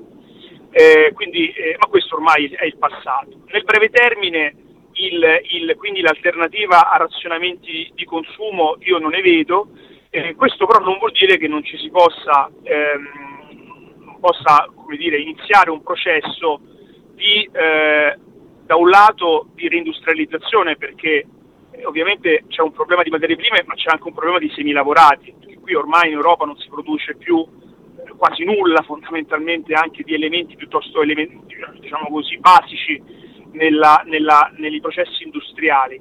Eh, e poi ovviamente la, è la, è la, proposta che io poi alla fine illustro nel libro, eh, è quello di rivedere le politiche climatiche che pensare di eh, potersi affrancare dal gas eh, russo mantenendo in piedi eh, le, le, i piani di riduzione delle, delle, delle, emissioni di carbonio è un, un, un, piano assolutamente velleitario che rischia di, eh, come già sta facendo in realtà, aggravare ulteriormente la crisi energetica, perché è bene che gli ascoltatori sappiano eh, che eh, piani molto stringenti di riduzione delle CO2 fondamentalmente cosa fanno? Disincentivano enormemente le aziende energetiche nell'adottare nuovi investimenti in capacità produttiva, perché se io ovviamente non posso eh, aumentare le CO2, tutto quello che io posso fare con investimenti sarà nel green. Il problema è che il green è intermittente, non riesce a gestire le fasi in cui il meteo è avverso e lo stiamo vedendo in questi ultimi due anni, quando non c'è vento eh, l'energia eolica è bassissima e siamo costretti a fare ancora più affidamento sul gas, quindi paradossalmente proprio l'agenda green ci ha reso ancora più dipendenti da Mosca negli ultimi, negli ultimi dieci anni. Questo è il, punto, è il punto chiave. Il punto chiave è capire che non esiste un mondo perfetto in cui siamo in grado di fare a meno completamente dei, del fossile. Il fossile possiamo pensare di ridurlo ed è bene che lo si faccia, ma sempre all'interno di un mix energetico che sia equilibrato e semmai eh, la vera poi eh, killer application sarà il nucleare e soprattutto la eh, fusione nucleare. Chiaro che è un, è un progetto di lungo termine, ma quello poi è fondamentalmente l'obiettivo eh, pensare di sostituire o comunque sia di adesso prendere come obiettivo intermedio un'elettrificazione in larga scala, chi lo propone non ha a mio avviso la benché minima consapevolezza dell'impatto sul prezzo che questa eh, azione comporterebbe, perché noi già siamo oggi, mentre le parlo, con un prezzo dell'elettricità sul mercato spot a 500 euro a megawattora, con una diffusione ancora bassissima delle auto elettriche. Figuratevi che cosa succederà quando avremo una diffusione più vasta di queste autovetture. Cioè, quindi eh, il problema dell'elettrificazione è che richiede eh, un costo esorbitante per la popolazione che già viene da vent'anni di eh, fondamentalmente impoverimento, se parliamo della classe media occidentale, e soprattutto gli ultimi due anni con la pandemia non credo che sia la congiuntura migliore per pensare a, una, ehm, a un'azione che poi di rivoluzionario non ha niente, perché il green non ha, non ha nulla di rivoluzionario, il green rappresenta a mio avviso solamente una manovra dirigistica eh, adottata dalle burocrazie europee per dirottare eh, attraverso la grande finanza e la grande industria eh, i, fondi, i, fondi, europei che poi altro non sono che le tasse di noi cittadini. Questa è la chiave di lettura del green, non c'è in realtà nessun afflato di carattere eh, ambientale, alla grande finanza dell'ambiente importa il giusto, cioè quasi, quasi zero.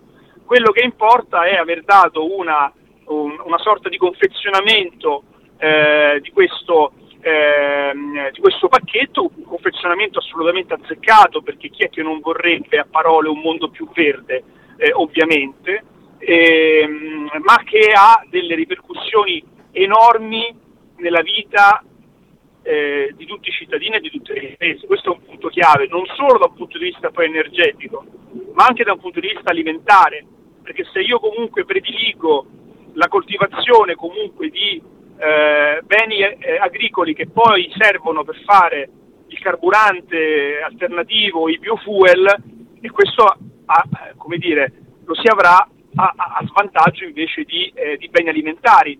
Quindi capite bene che c'è, un, eh, come tutte le cose nell'economia, non c'è mai un pasto gratis, non esiste mai l'applicazione perfetta ideale, c'è sempre dire, una, una, un calcolo che bisogna fare costi-opportunità. Nel caso del green questo calcolo non si è fatto, eh, lo si è propinato alle imprese e alle famiglie così, eh, dovendolo accettare passivamente sotto l'egida dell'ambiente, ma eh, sta avendo delle ripercussioni e rischia di avere delle ripercussioni ancora molto pesanti nel futuro. Certamente.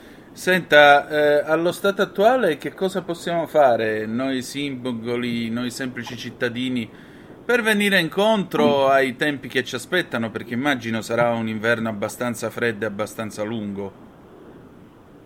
Ah, non, eh, non possiamo fare, i cittadini non possono fare niente, possono fare niente se non quello di sollecitare eh, i loro rappresentanti politici a eh, tenere nella giusta considerazione quelli che sono gli effetti di queste politiche climatiche così devastanti eh, altre cose non ce ne sono. Purtroppo siamo in una situazione di assoluta impotenza eh, in questo momento per la superficialità con cui sono state approvate queste, queste politiche. Poco ma sicuro. Eh, un'ultima cosa, dottore, ringraziandola del suo tempo, che cosa farà domani?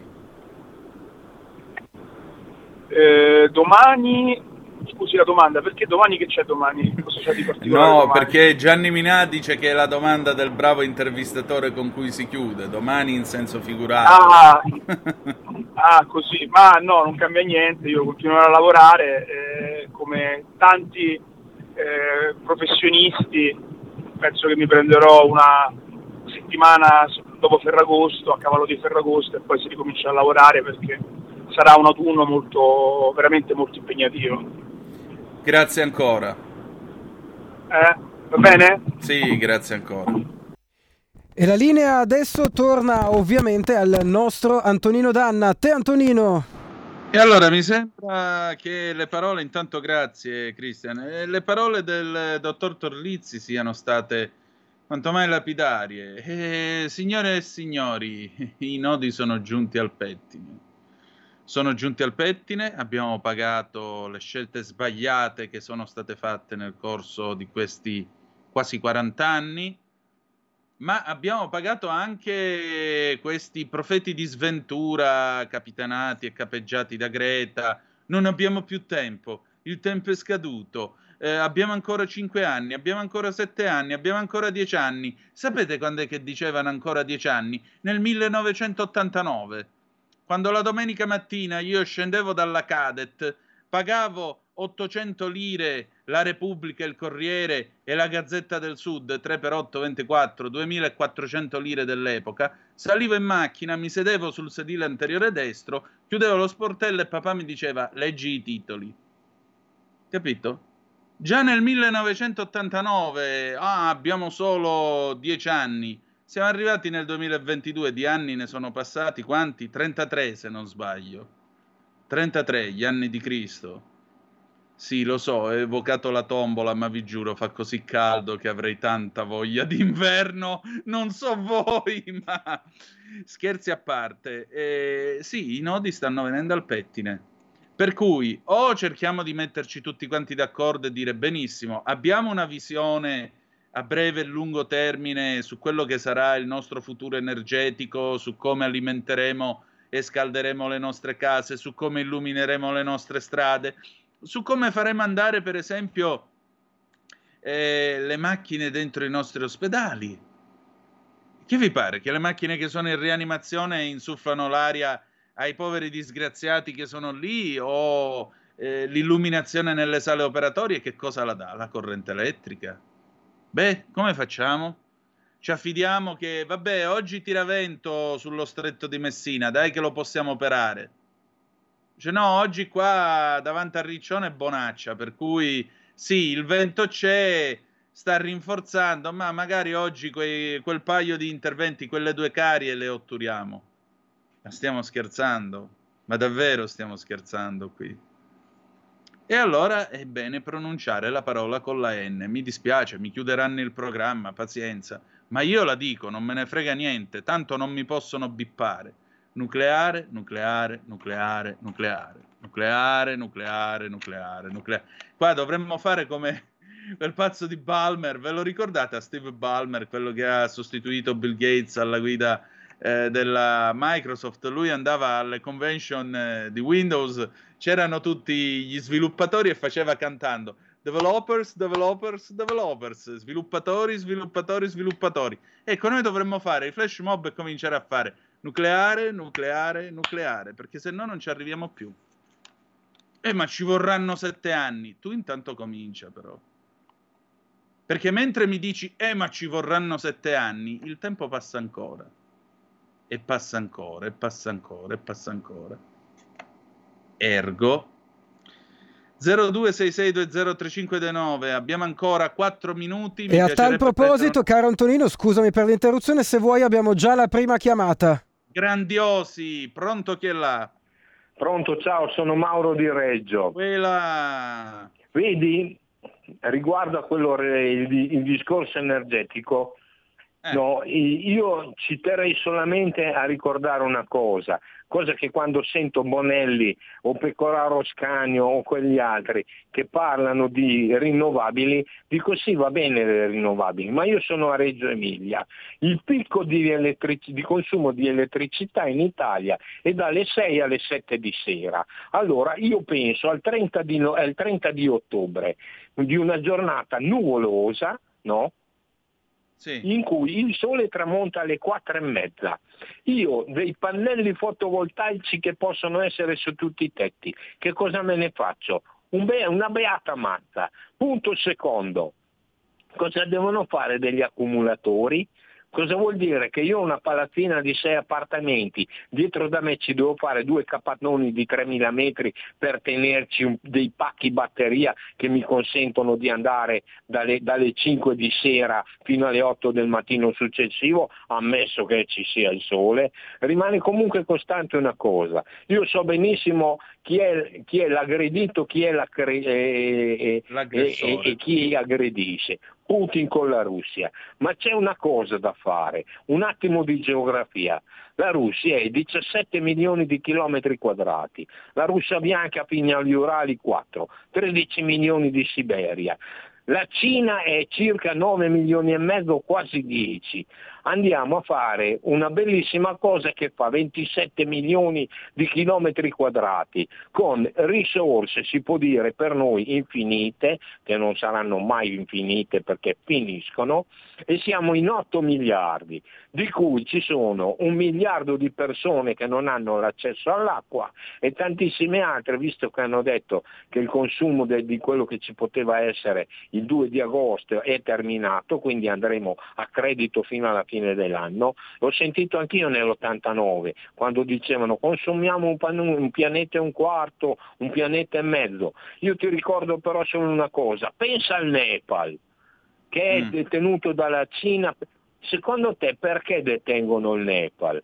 Per un motivo ben preciso. Escludi il Gange e io ti dico Indio, Indo, Mekong, Fiume Giallo, Fiume Azzurro, hanno le fonti di tutta l'acqua. La stessa identica cosa hanno fatto ne- nell'Africa centrale, dove hanno in mano il, il discorso dei laghi da cui nascono tutti i grandi fiumi, compreso il Nilo, che arriva come Nilo Azzurro e poi diventa Nilo totale e in Etiopia sta partendo una diga che abbiamo fatto noi e l'Egitto si abbasserà di due metri. Per quanto riguarda la tecnologia, io sono stanco di essere considerato un idiota come, come ci considerano, perché io ero un bambino, avevo 8 anni, ne ho 67 e ricordo benissimo quando inauguravano la diga di, Ab- di Abu Simbel in Egitto, che non c'era nessuno che riusciva a portare il tempio di Ramses in alto. Lo fece una ditta italiana, tagliando la roccia al monte intero e portandolo su di 80 metri. Se eravamo in grado di fare quello nel 65-66, cosa siamo diventati? Tutti cretini? Ciao Antonino.